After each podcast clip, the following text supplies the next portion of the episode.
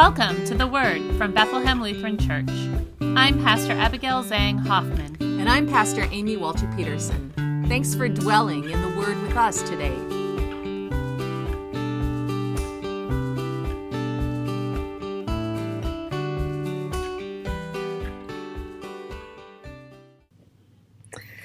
Today's Gospel reading comes from Luke, the 24th chapter, beginning with the 13th verse. Now, on that same day, two disciples were going to a village called Emmaus, about seven miles from Jerusalem, and talking with each other about all these things that had happened. While they were talking and discussing, Jesus himself came near and went with them, but their eyes were kept from recognizing him. And he said to them, What are you discussing with each other while you walk along? They stood still, looking sad. Then one of them, whose name was Cleopas, answered him, Are you the only stranger in Jerusalem who does not know the things that have taken place in these days? He asked them, What things? They replied, The things about Jesus of Nazareth, who was a prophet mighty in deed and word before God and all the people, and how our chief priests and leaders handed him over to be condemned to death and crucified him. But we had hoped that he was the one to redeem Israel. Yes, and besides all this, it is now the third day since these things took place. Moreover, some of our women astounded us.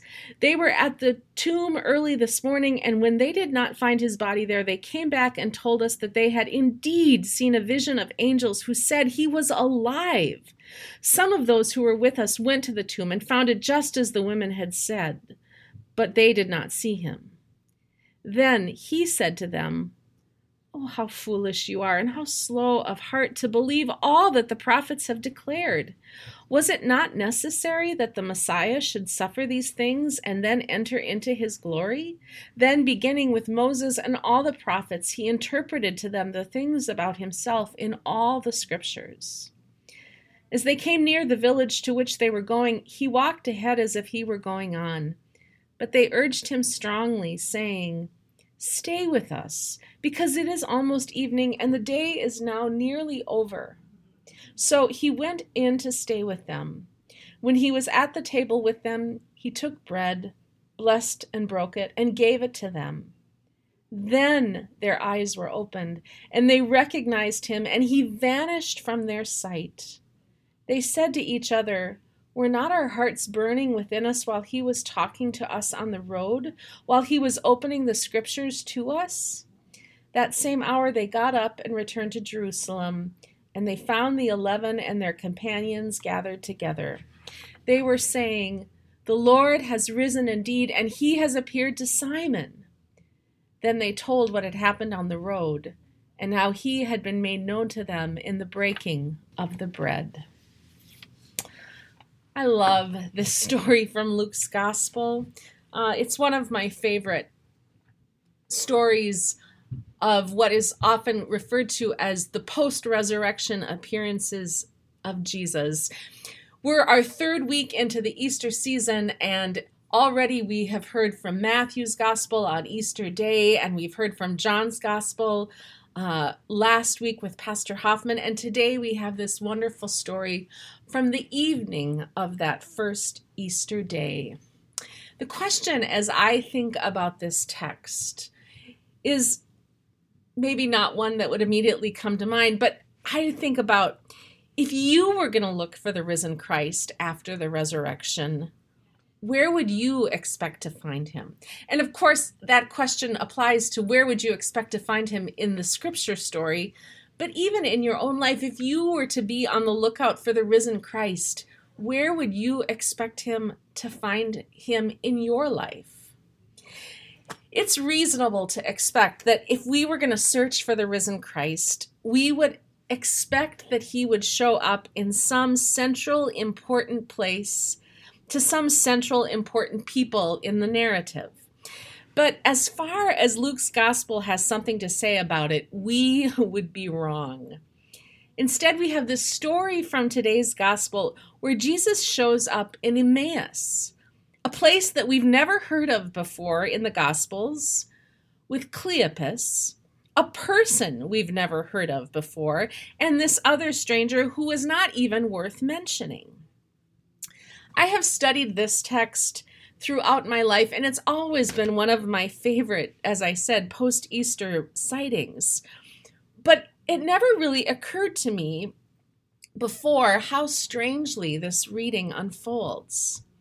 I think I have always been so mystified by Christ's presence in this reading, how he's there but not recognized, and how he's deep in conversation with these disciples, but it's like they can't even hear his voice. I've been so struck by those details that I've never noticed how, after he reveals himself for the first time in Luke's gospel, He's doing it to unknown people in an unfamiliar place. Now, that shouldn't surprise me, but it does. In Luke's gospel, when Jesus is born, the good news of great joy is first announced who to who? To shepherds in the fields to ordinary people in an overlooked place. And now here when the resurrected christ appears for the first time again it's to ordinary people in an overlooked place. Just as Jesus' birth to Mary and Joseph forces us to question our assumptions about how God shows up in this world, and then the life and ministry of Jesus challenges the status quo, so too the risen Christ is going to keep surprising us as well.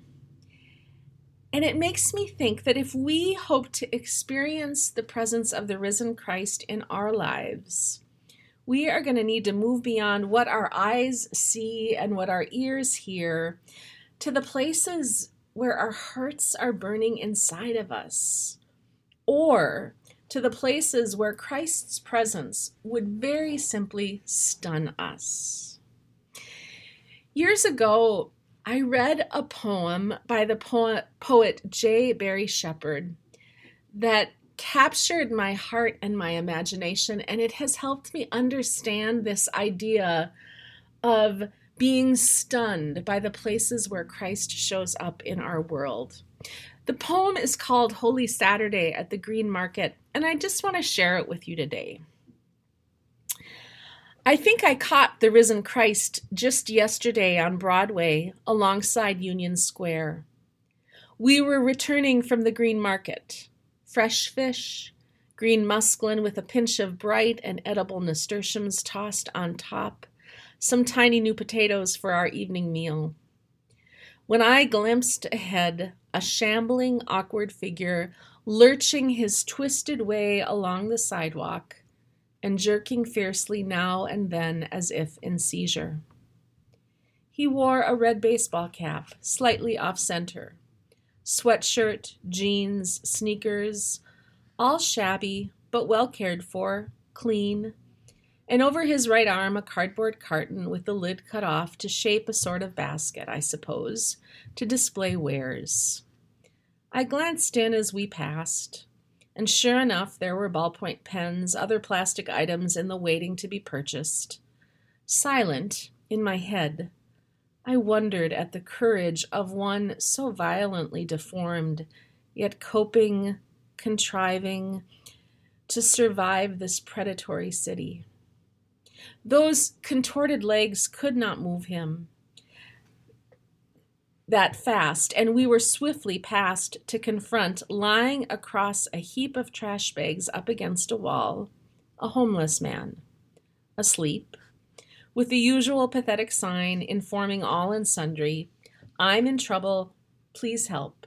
Someday I may be able to do the same for you.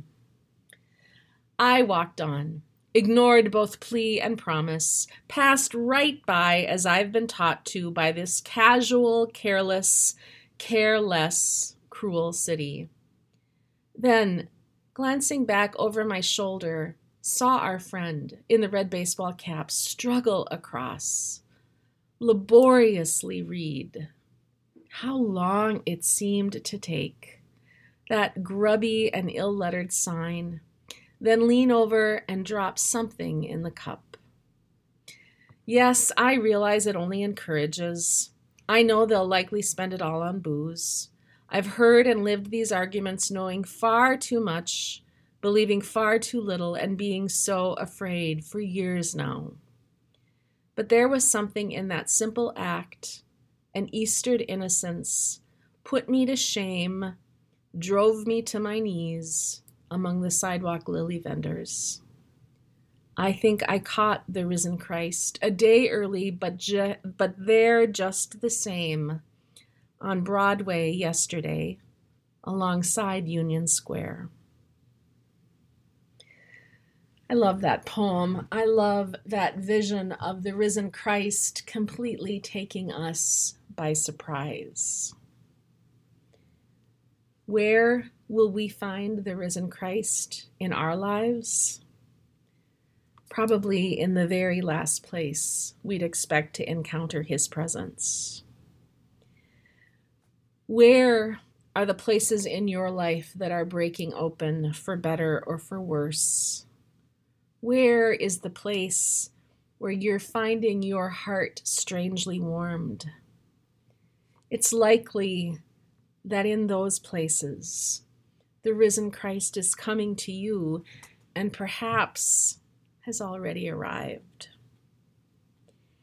If the risen Christ can appear on the road to Cleopas and his friend en route to Emmaus, inviting them to share their stories and receive their grief and listening to their emotion, opening for them scripture in such a way that helps them to see a bigger story, well, then who knows where he might just appear to you or to me. As you enter into this week, I pray that for you and for me and for all of those around us, that our eyes would be opened our ears would be unstopped, and our hearts might be kindled to experience the presence of the risen Christ in our world. Have a great week, friends.